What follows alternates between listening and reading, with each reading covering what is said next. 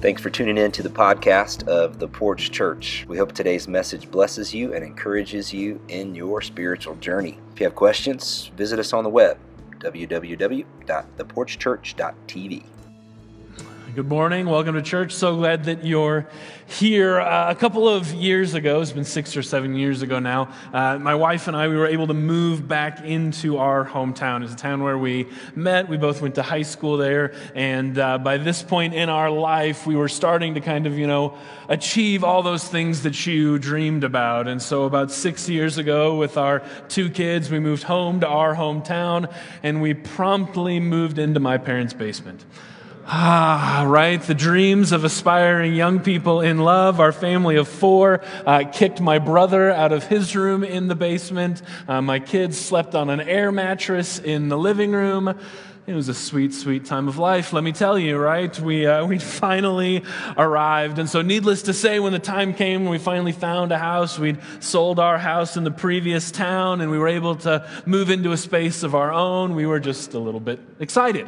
Uh, so, we got everything packed away, started moving into the new house. But, but as I mentioned, this was our hometown, as in, like, I'd driven in the same direction to get home, uh, you know, ever since I'd been able to drive. It was really, really really deep seated. How many of you guys ever have that moment where on your commute home, right? Maybe when you get off of the highway, like your brain just kind of goes into autopilot, right? Like it just knows the turns to make, and all of a sudden you kind of have that, whoa, right? I'm I'm home and in the driveway. I don't remember quite making the last turns. Um, but that, that kind of happened to me quite a bit, actually, because I've been so used to driving there. So my office was in the central part of town, and I grew up on the east side of town, and we had moved into, and my wife was from kind of the west side of town. Now, before, we're not talking Denver here, okay? So don't think like Westminster, right? This is like a 15 minute drive across town, okay? So it's not expansive. Nonetheless, I would get done with work and I would kind of turn into autopilot. And there would be multiple times in those first couple weeks and months where I would find myself driving in the wrong direction. I would find myself with my hand almost to the door at my parents' household going, Oh, that's right, I don't live here anymore. And I'd have to call Melissa on the way home and say, Sorry, I just went on autopilot. I made it to the wrong house, right? I intended to go home. That was where I was driving. That was what I knew it was. It was five o'clock. It was time to get home. But for some reason, my autopilot, for some reason, my directions led me in a different way, right? Sometimes the way that we intend to go doesn't match the directions that we've been following, right? I drove in the wrong direction to get where I intended to be. Sometimes in life, not only when we drive, but we've been talking about how life directions kind of mirrors our driving directions. And there are times and seasons in life where we intend to go in one direction. We have every purpose, we have everything mapped out that we're going to go this way. And yet life throws us a curveball or we enter into autopilot and our directions, the actual turns that we take, take us in the opposite direction of where we intended to go. Have you ever intended to go north on an interstate, but accidentally went on the wrong exit and started going south and had to turn around? Have you ever intended to get married and start a family only for the doctor to say, I'm sorry, there's some complications? Have you ever intended to stay together forever, but then there are times and seasons where you're not quite so sure that you can make it? Today we're going to talk about intentions. And let me just put this out there at the beginning intentions are a poor predictor of direction. Intentions are a poor director of where we end up, of our ultimate destination of our actions. The intentions that we have don't ultimately lead us towards our destination. As we've been talking about, our directions lead us to our ultimate destination. We've been talking the, the last few weeks with this idea, right? 2020 vision, seeing clearly. How do we get to the year 2020 and knowing that things are going to be different? How do we make them different on purpose? To weeks ago, we started out by talking about it starts with a defined destination. We have to know that place where we're going to, where we want to end up. And so many problems in life can come along because we don't clearly define where we want to end up, where we want to be in a particular area of our life when it's all said and done. We said that here at the porch that our, our destination is to give ourselves away, to follow after that model of Jesus. Then last week we said, hey, if you want to end up at a destination, then you better have a good set of directions. You better know the, the map. You better have the way to know which directions to turn right and left at the various intersections of life if you want to end up at the destination that you have marked out. We said here at the porch, the way that we do that is in small groups, growing together, keeping each other on the path, because a good set of directions will reach the destination that you want to get to. And so the way that we do that here is in small groups of people that can help us keep oriented on our destination, both corporately together as followers of God, but also individually in some of those areas that maybe you've taken some time to have a personal inventory over the last couple of weeks because we need people along the road with us to help us get to the destination that we want to get to. It's true in, uh, it's true in our driving, it's true in our living, and it's true with our spiritual lives as well. Incidentally, life groups are just around the corner to start here, February 10th, and uh, we've got signups for you out at the Welcome Center. Of course, you can always sign up online to porch.church backslash groups. We've got three sermon based groups that are basically just talking about what we talk about here on Sunday. We have two uh, topical. We have a men's and a women's group. Both are starting fresh this semester, and I would highly encourage you to get more information on those opportunities. But today, I want to build our analogy just a little bit deeper here. We're going to continue to talk about our core values, but, but I want to talk about intentions versus directions. Those things that we intend to do, that we think we ought to do, that we really want to do, but at the end of the day, it's kind of uh, maybe a little bit wishy washy. Maybe it's not quite anything more than good in tensions. Maybe you've heard the phrase, right, that the pathway to hell is paved with good intentions. Not directions, not intentional steps, but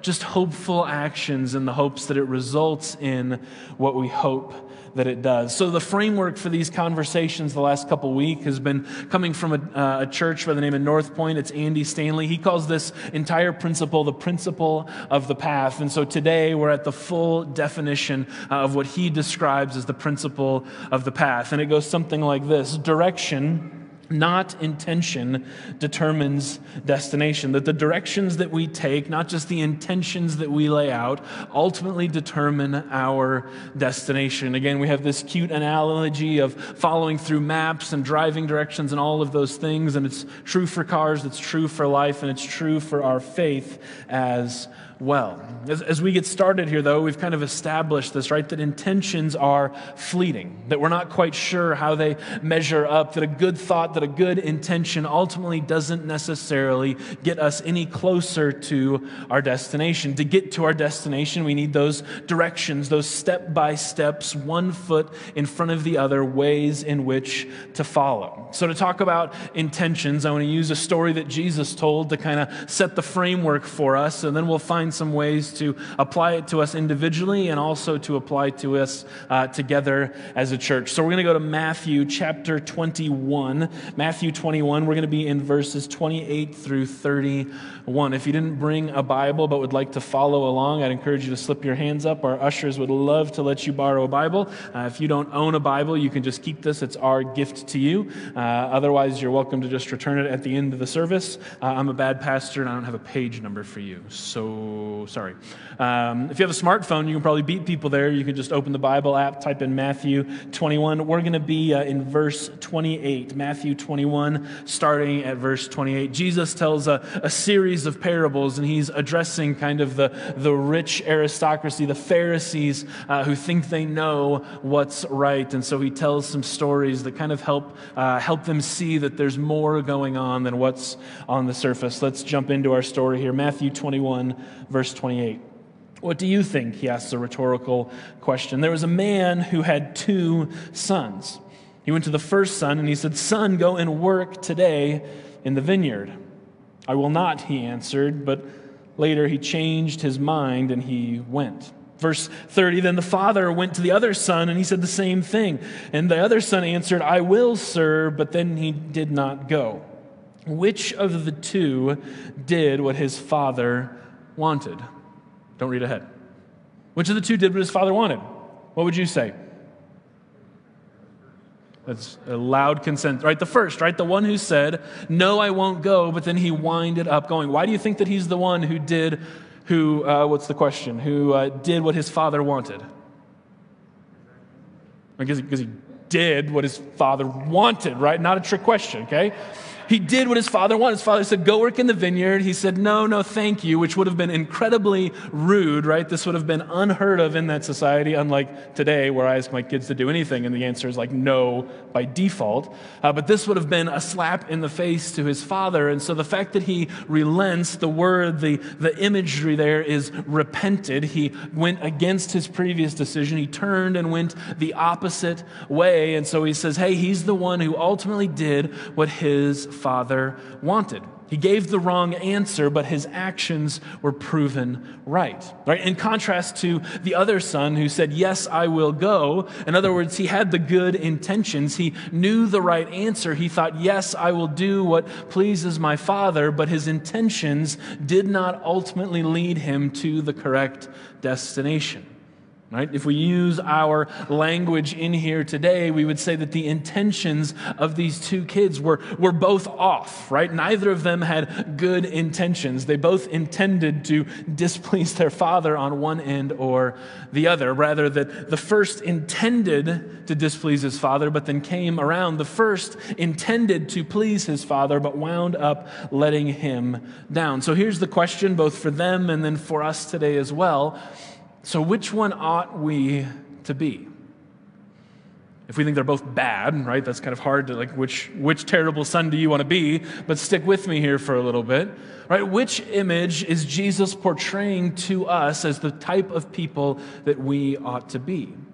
Ought we to be the ones who intend to do right, who intend to please our Heavenly Father, who think that this is the right thing to do, but then we wind off kind of frittering out? We wind off kind of going, yeah, well, if I had time, or if there was more opportunity, or I'm just not sure I can quite get to that. I want to do what God requires of me. I want to do what pleases the Lord. That's my intention, but you know, if I don't get to it, then, then I guess I just don't, I guess I just don't get to it. Or is God saying, No, I would, I would rather you be blatant and upfront about your disobedience. I would rather you say, No, God, I'm not going to do that. I'm not going to follow you there. I'm not going to obey. I'm not going to listen. I'm not going to do what you asked me to do. But then we eventually come around to doing the work that God has asked us to do. Which person ought we to be? Again, the scripture answers for us. Thankfully, it lays it out there. The Pharisees get it. Jesus affirms it that the first son, the first person in the story, is the person who ultimately pleases his father. And so, if we reflect that back onto ourselves, what are the choices that we have in front of us that will allow us to do the work that God has asked us to do? The, the work that isn't just paved with good intentions, but that actually gets us to where God would want us to be. See, we're, we're a product of the choices that we make. We're a product of the words that we say, of the actions that we choose to do or not to do. And in this parable, as well as the parables that follow, there's a kingdom principle that Jesus is teaching on. It goes something like this that, that in God's kingdom, that in the economy that Jesus brings in, that, that in the way in which he's attempting to lead and to sway the people that he's communicating with, that performance takes priority over mere promises that performance, that actually doing the thing, that actually doing the actions makes more of a difference to God, honors God more than simply lip service, than simply making a promise that we can't keep.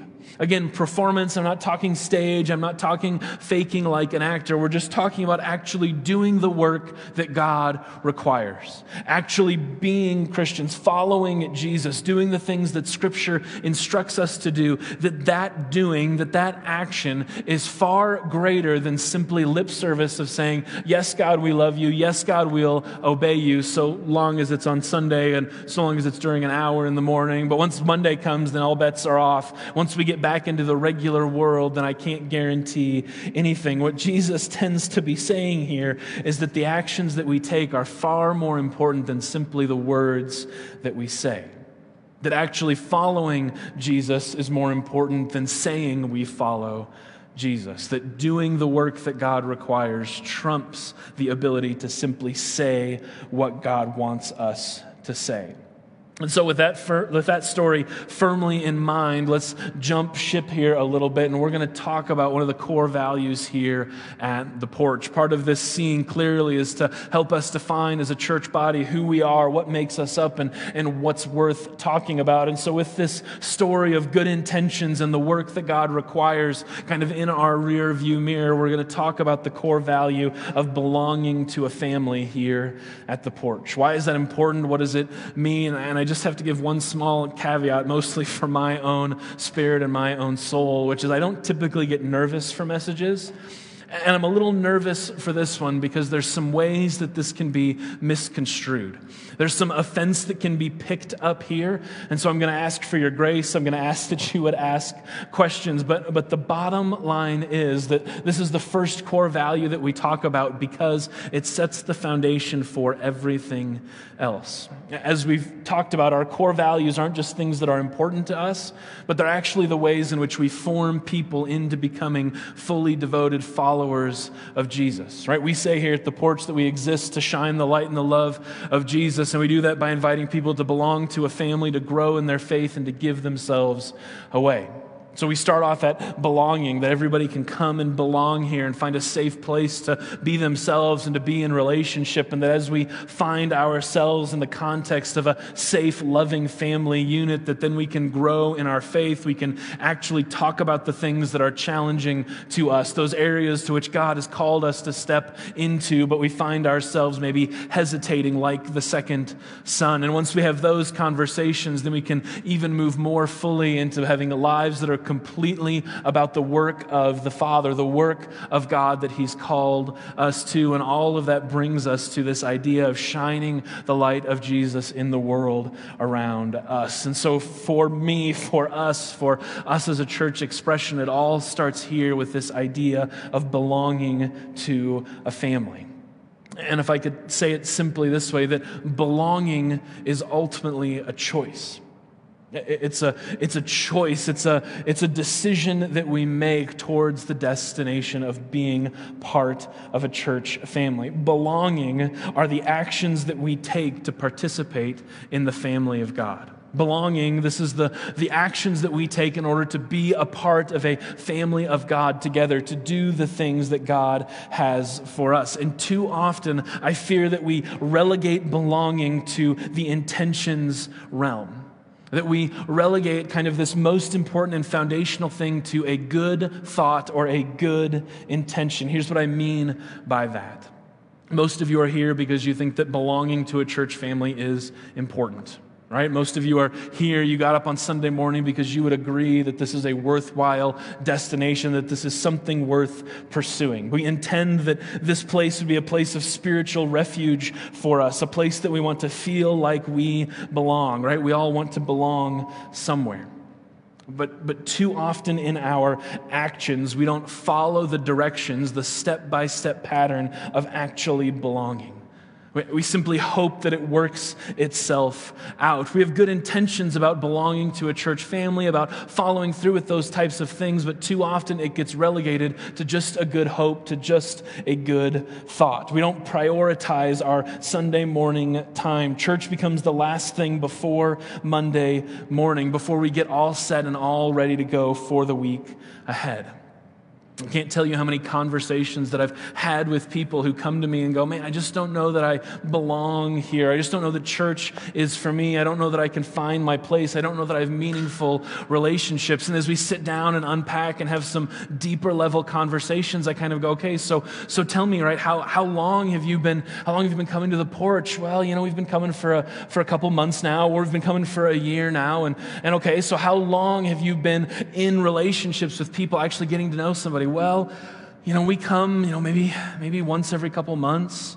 Maybe once every couple weeks, we find time to actually make it there. And, and then they come and they wonder why it's hard to feel like they belong and why they feel like a family, why they don't feel those types of things. And the, the reality is that belonging has become just an intention instead of a deliberate set of actions coming to away from the fact that we step into that and away from the fact that they just step out just as simply as they step in. There's no real commitment there. There's no defined definition and destination to where they become a part of the family of God here.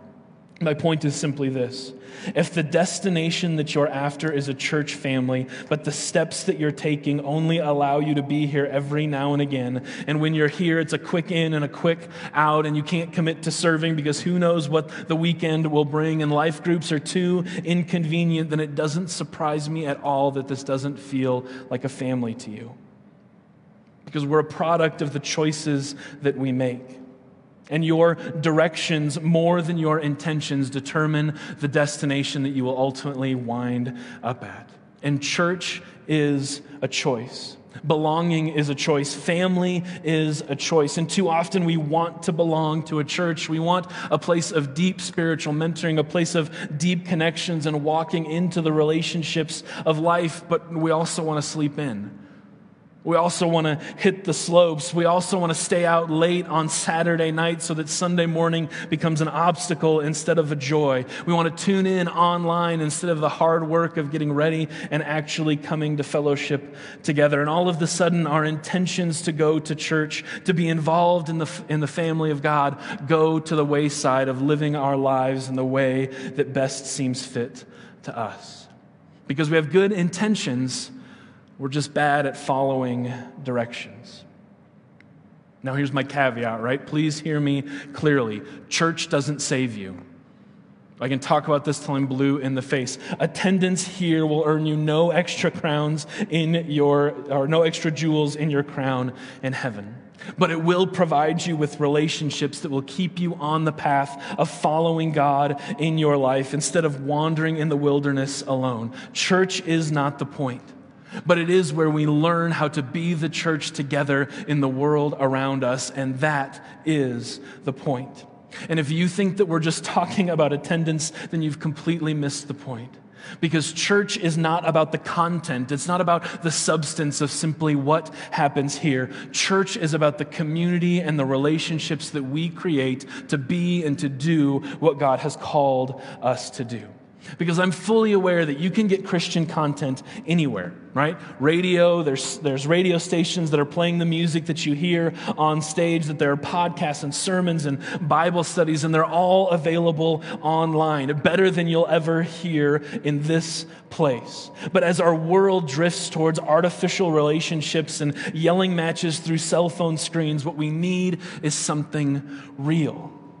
What we need is people that will walk through life with us, that will talk to us, that will ask us how our week is going, people that we can rely on and grow together. What we need is a community. What we need is a family, and you cannot find that without fully stepping in. And not just every once in a while, not just as you have opportunity to, not just as you intend to do, but actually following through with the steps. Remember, in Jesus' kingdom, it's about performance over promise, over lip service. This is critical in our followership of Jesus. And church, this thing that we do together here on Sunday mornings isn't merely about the substance of its parts. It's not just singing and the Bible and a message from some guy on stage. It's about the people that we experience life with, that we experience holy moments with, that we enter into God's presence alongside. Church is about the relationships that we forge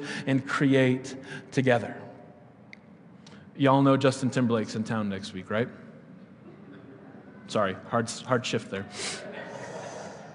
I'm a Justin Timberlake fan that was established last summer. If you missed it, uh, go back and watch our series. You can see some hilarious wardrobe uh, stuff going on there. But I'm a huge Justin Timberlake fan. If you came up to me and said, Hey, I've got an extra ticket, please do. If you said, Hey, I've got an extra ticket, do you want to go? My response is not, No, I've heard all the songs. Thanks so much. Right? Because it's not about the songs, right? It's not about just the music. It's about the experience. It's about the performance. It's about what's going on. It's about the shared experience together. Right? Likewise, if have you ever been to a concert and tried to describe it to somebody who wasn't there? Hey, how's the concert? Oh, it was so awesome, right? The opening set, there were fireworks, and on the stage left, there was this green blue strobe light thing, and then down from the center, they came and they started singing. You, you just had to be there, right? You just had, like, I can't describe to you what you missed out in that shared experience moment. A piece of what we do when we come together is that we create this line in the sand, this opportunity to tell that story of, man, you just had to be there, to hear the, the way that the worship interacted with my spirit and how God brought just the right word. I, I can't quite put it into words, but if you remember, if you were there, then it was when that song transition happened. It was when that line came up in the sermon. It's about a shared experience. Similarly, if, if we went to a concert together and we were getting together over coffee and we are like, oh, do you remember, do you remember that time? And then, and then that happened and that guy spilled nachos all over himself, right? And if you're on the outside, outside of that story, it means nothing. But if you're in the middle of the shared experience, all of a sudden you have community, you have relationship, you have a depth of understanding that does not exist without the shared experience. Church is not a concert. Don't miss that. But the shared experience creates the context for community, creates the context for conversations. And church is about the experience that we have when we pursue God together. Belonging to a family, belonging to a place is where we start that conversation. Where do we get that? We get it from Jesus, right? Who did this all the time. Jesus sees people on the side of the road, right? Zacchaeus was a wee little man. Wee little man was he, right? Said, Hey, get down from the tree. I'm going to your house tonight, right? How many stories flip through your Bible, highlight, underline, write down every reference to where it says that Jesus was hanging with outcasts, with people who were rejected, with people who did not belong, who did not fit in. And that's where we see Jesus. Not only did he hang out with them, but he created the context for belonging, for a shared experience among a group of people who had none. But too many of our experiences around church are like punching a time clock. We say, Yep, I did my hour. I came in on time. I left on time. I did the thing that was expected of me. Punch, see you next week. And we wonder why it doesn't feel like the sense of belonging that Jesus created. Right, last year there was a study that nearly 50%, I think it was 47% of all Americans surveyed feel a deep sense of loneliness.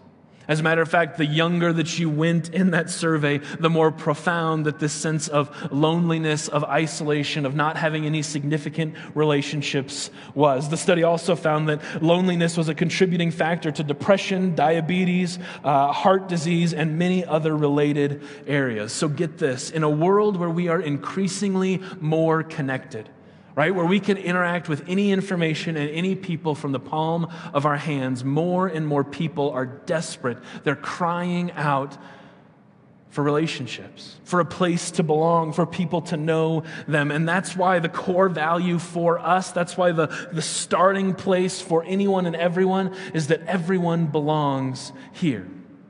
Everyone belongs in the family of God. There is a seat for everyone at the table. You don't have to be cleaned up. You don't have to act right. You don't have to speak right. You don't even have to believe right. Everyone is a child of God and belongs to a seat at the table. And if it hasn't been explicitly clear, we start at this place that you belong here.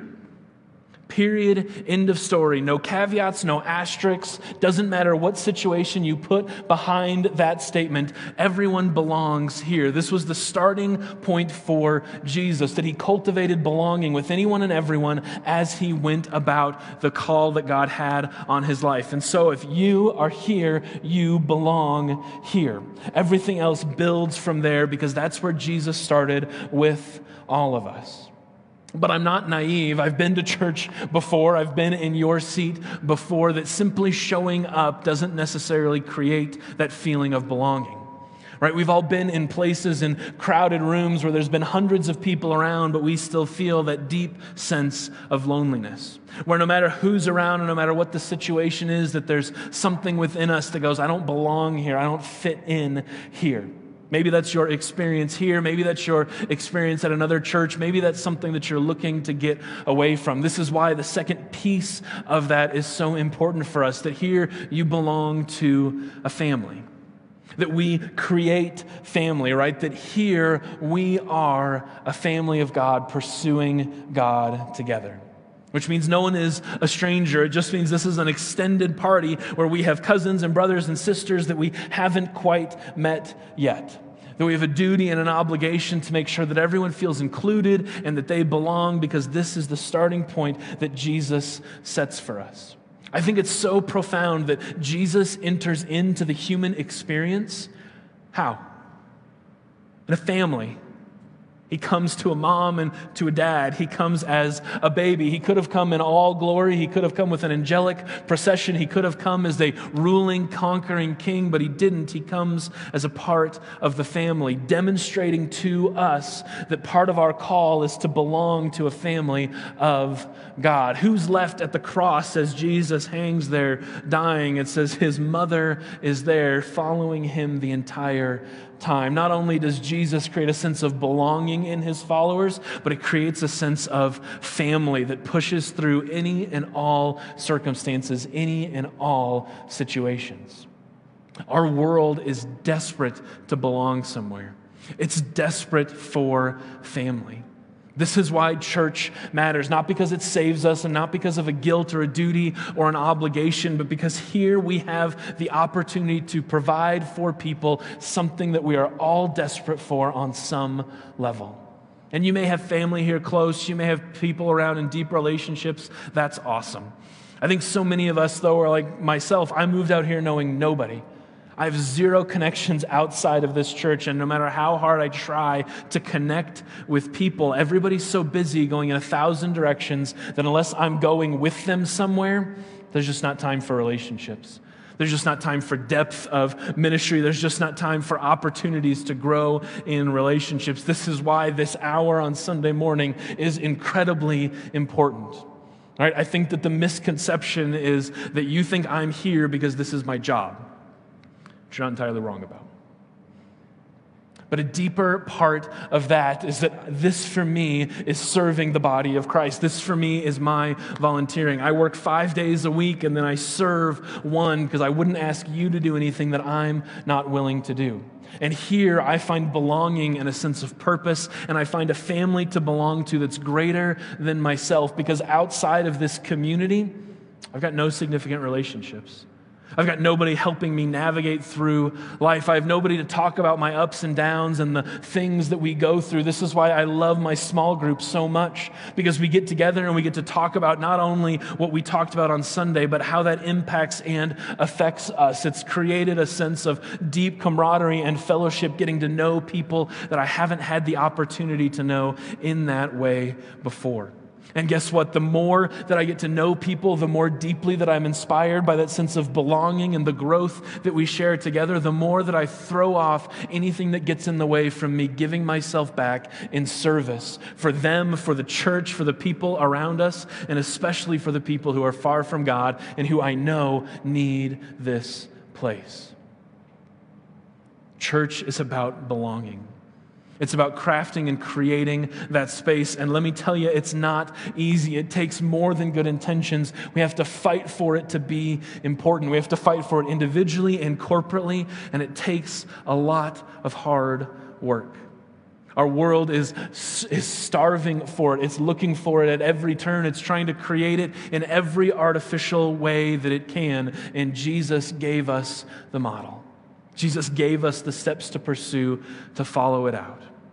This is why this is our first step. This is why that core value is so important. Because good intentions ultimately don't lead us anywhere.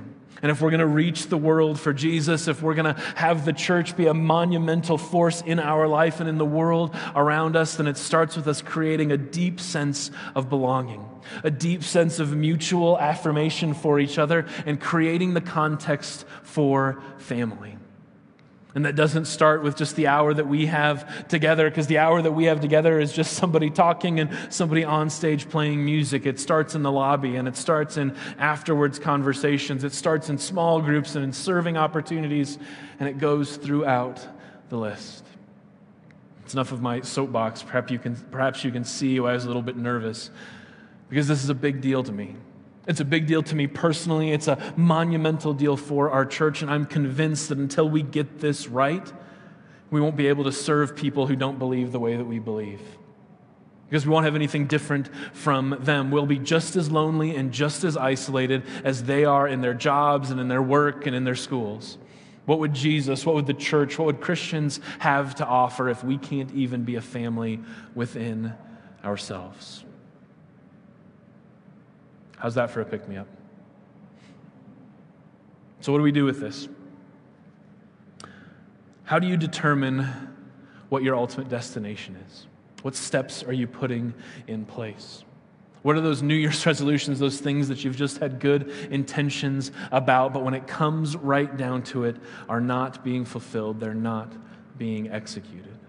Where do you need some discipline in your life to achieve the things that God has called you and put before you to achieve? Where are the places to where God has asked you to go to work, to where He said, Will you go and do what the kingdom requires of you to do? What's your answer been? If you said, Yes, Lord, I'll go, but you perhaps find yourself on the bench. Has your attitude been, No, Lord, I will not go and do that thing? But the more that you spend pursuing Jesus and being in his presence, the more convicted that you get about going, I've got to go and do that thing. I've got to go and be about the Father's business. Here, for us, broadly speaking, the, the thing that breaks the intentionality is this idea of belonging to a family. It takes it from just wistful thinking and from just being a place that we hope we carve out that existence to actually being true. But it takes a certain set of directions, it takes step by step following in order to get us there. I'm going to invite the band to come up and we're going to sing one more song. As I do, I just encourage you to bow your heads and take a moment to pause and to let this sink in whatever capacity that you need it to. You might find yourself feeling a bit overwhelmed. You might find yourself feeling a bit put out. You might find yourself struggling with an area that I haven't even addressed, but nonetheless, you know it's the Holy Spirit working on you. Whatever those places of good intentions are, ask God to reveal to you what steps you need to take to make performance, to make action over simply lip service to actually do the work that God has asked you to do and not just say that you'll do it. Whether that be individually in a certain area of your life that maybe you mapped out in the weeks ahead, whether it's financial or emotional or relational. Perhaps it's a spiritual destination that you've been trying to get through and you're just convicted that your good intentions aren't going to get you there. Maybe it's in your relationship to church and you're going, Yeah, I've thought about belonging. I've really wanted that, but maybe I haven't quite put pen to paper on what that looks like and what I'm able to do. Maybe you're feeling absolved and going, You know what? If that's what this is about, then this place isn't for me, and I'm completely okay with that. We're not the church for everyone, but this is who we are. This is what we strive to create, and this is what we will be about. So, Holy Spirit, would you speak now to your people? Would you touch our hearts? Would you say things to us that weren't voiced by me, but are voiced by you in our hearts and in our lives? Those places where perhaps good intentions have reigned, and now, God, you're calling us to account. You're asking us to go to the field to do the work, and God, we are at the opportunity to say yes or no. We have the opportunity to obey you and to go and do what you've asked us to do, or to just let it be lip service and to say, yeah, we're followers, but not in that area. Heavenly Father, I pray that you would speak clearly to us, that you would lead us forward, that you would allow us the grace, the perspective to recognize where we need to put our hands to the plow, as it were, and to get to work. To not just let good intentions be what leads us, God, but to completely and fully do the work that you've asked us to do. Heavenly Father, we ask all of these things in the name of the Holy Spirit, in your strong and mighty name, and in the power of your Son. What God's kids said.